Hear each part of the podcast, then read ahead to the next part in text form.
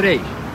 Eu me encontro na Lagoa Rodrigo de Freitas, zona sul do Rio de Janeiro, local onde nós mantemos há cerca de cinco anos uma instalação alusiva a policiais militares assassinados e meninos e meninas pobres, moradores de favela que tiveram a vida interrompida por bala perdida.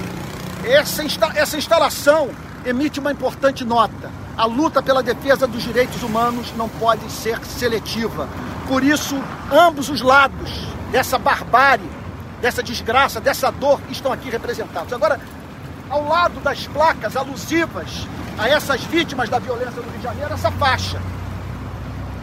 Futuro governador, o que você fará pela favela? Nós queremos saber dos candidatos ao governo do estado do Rio de Janeiro qual a resposta que eles têm a dar para essa pergunta central. Porque nós jamais passaremos a viver numa cidade cujas relações humanas sejam tão belas quanto a sua geografia, enquanto políticas públicas não forem implementadas nas favelas da cidade do Rio de Janeiro.